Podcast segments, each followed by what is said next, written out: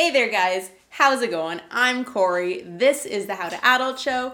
Episodes come out every Monday. Oh, hi, Jasper. Episodes come out every Monday and cover all of the basic personal finance topics that we really all should have been taught in school. And speaking of things that we should have been taught in school, this week's episode is going to cover five of the best ways to build wealth in your 20s. Unfortunately, because no one teaches us this stuff, very few people ever learn these tips in time to truly take advantage of the opportunity that your 20s presents to allow you to start building wealth. I've always felt that this was such a shame because so many people become interested in building more financial security when they're approaching 30. And then they learn these things and can't help but feel like they missed out on this amazing opportunity that they had in their 20s to really make a massive difference in establishing themselves and their lives financially. So, if you know people who are in their late teens or 20s or even early 30s, then make sure that you send them this episode and help them out while they are young and they can get started early. Hello, hello, and welcome to the How to Adult Show podcast. I'm your host, Corey Fowler, and this is your go to guide for personal finance information every time you find yourself asking, Why didn't anybody teach me this stuff in school? Each week, we bring you a new lesson to coach you through getting your financial life together so that you can create financial security, start building wealth, and design a life that you truly love. Thank you so much for spending some time with me here today. Now, let's get started on today's lesson. So, jumping right into today's episode, tip number one to start building wealth in your 20s is to start saving and investing early. And this is one of the reasons why I find it so frustrating that there's so little personal finance education in our standardized school system. Because by not learning this stuff early enough, so many of us miss out on this huge earning opportunity of starting to save and invest while we're young so that compound interest has the chance to really work its magic and grow into significant wealth over the long course of our lives. If you can dedicate yourself to starting and maintaining some sort of savings regime, two magical things are to happen.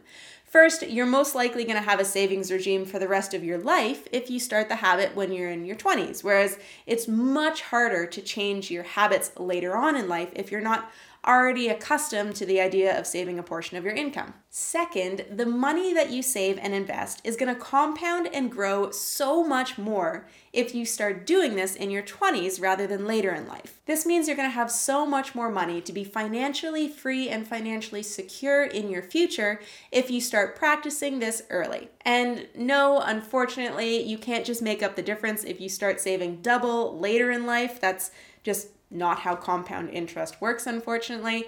I'm not going to go into detail on this topic in this episode here today, but I've talked about it in loads of other episodes and will continue to do so. So if you're not sure what I'm talking about when I say compound interest, then I recommend checking out episode number 38 called The Secret to Building Wealth with the Least Effort, because this episode has a really good breakdown of compound interest that will absolutely, hopefully, convince you to start saving and investing as early as possible. Tip number two is to set financial goals. So many people don't bother thinking about what their financial goals are while they're still in their 20s because there's this overarching messaging to this age group that we have time. Our 20s are for having fun. We shouldn't worry about money or other adult stuff until we start getting older. And while, yes, I completely agree, you should absolutely be having fun in your 20s. I could probably take a page out of your book and have a little bit more fun while I'm still in my 20s. This doesn't have to happen at the exclusion of thinking about what it is that you might want later in life, setting these goals for yourself, and then starting to think about what you can do today to help yourself start working towards these goals now while you have the opportunity and while you have fewer expenses and obligations and time. You have time. And if you've binged any of these episodes, you'll know that I am a huge fan of goal setting for everything in life, really. But setting a few clear financial goals for yourself while you're still in your 20s is going to help provide you with direction and motivation and something to work towards while still allowing you to have fun. This does not have to be at the exclusion of having fun. So I know it's so cliche to say, but I have to say it before you know it, you're going to be approaching that age where society tells you to start taking things more seriously. And it feels like overnight, all of a sudden, you're expected to have your stuff together.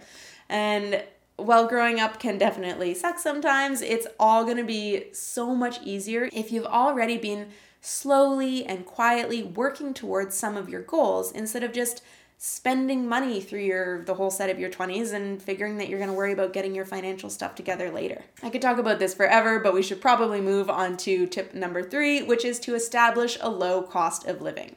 Start out on the right foot when you're young and work to create a life that you enjoy but that doesn't cost you every penny of every paycheck to maintain. If you let yourself fall into the cycle of keeping up with the Joneses this early in life, then it's going to be really really hard to break out of that cycle later in life when you find that you've saved absolutely no money, you find that your lifestyle costs a lot to maintain, and you and your family possibly are used to maintaining a certain lifestyle. It can be hard to change that.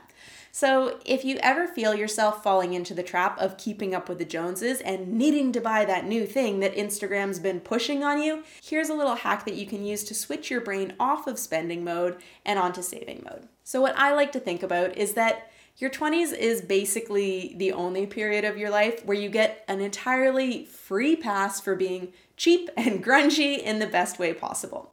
Your 20s is when it's actually cool to shop secondhand for your clothes and to furnish your apartment with weird crud that you found at Value Village. So, use this to your advantage. Use this period of your 20s to your advantage and create a low cost of living for yourself while you're in this decade of life. Create that habit early of living frugally and saving money by spending less than you earn. Now, this isn't to say that you should only eat potatoes and rice, but more so to highlight that it's entirely possible to create a life that you absolutely love, that you enjoy so much, but that doesn't cost you everything that you have. And the best time to experiment with this and to find your happy medium lifestyle for what you earn versus what you spend is in your 20s. So, don't miss this opportunity because you're concerned with keeping up with your friends and buying all the same things and better things. Just don't bother.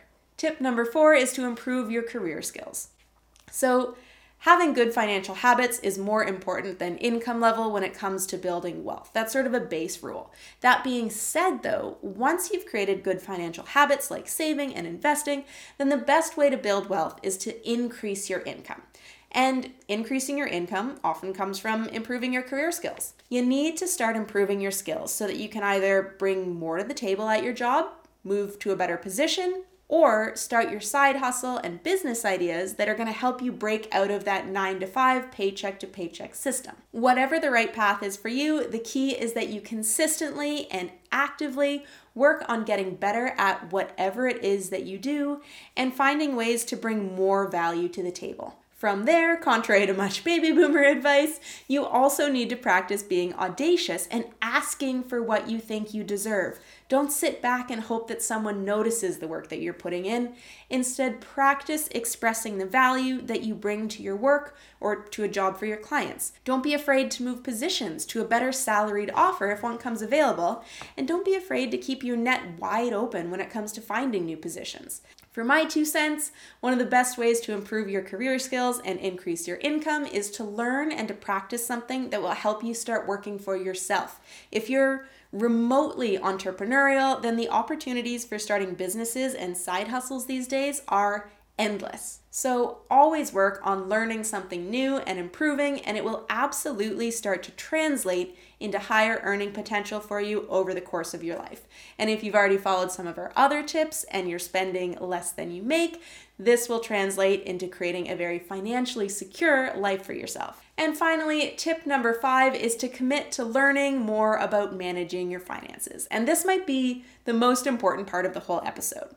I started out by saying that we're not taught personal finance skills in school, so it's on us to educate ourselves and work on improving our own financial literacy. You don't need to learn the ins and outs of stock market analysis here. That's not what I'm talking about doing. Instead, this could be as simple as picking up one personal finance book to read every year, reading it in January, and then spending the rest of the year focusing on implementing just some of the skills that you learned in that book that you think are accessible to you at this point in time. You don't need to go out there and learn everything at once and manage your money perfectly from day one onwards, there's a lot of time to learn in this first decade of your adult life, and you will truly, I promise you, be amazed by how far you can get and how much you can learn if you just slowly and consistently work on learning a new lesson, applying it to your life, and making that a habit before you move on to the next lesson and the next skill that you want to learn. You can pick up books, follow finance educators, enroll in a finance course. The ways that you can choose to learn are endless, and a lot of them are free these days because the internet is awesome.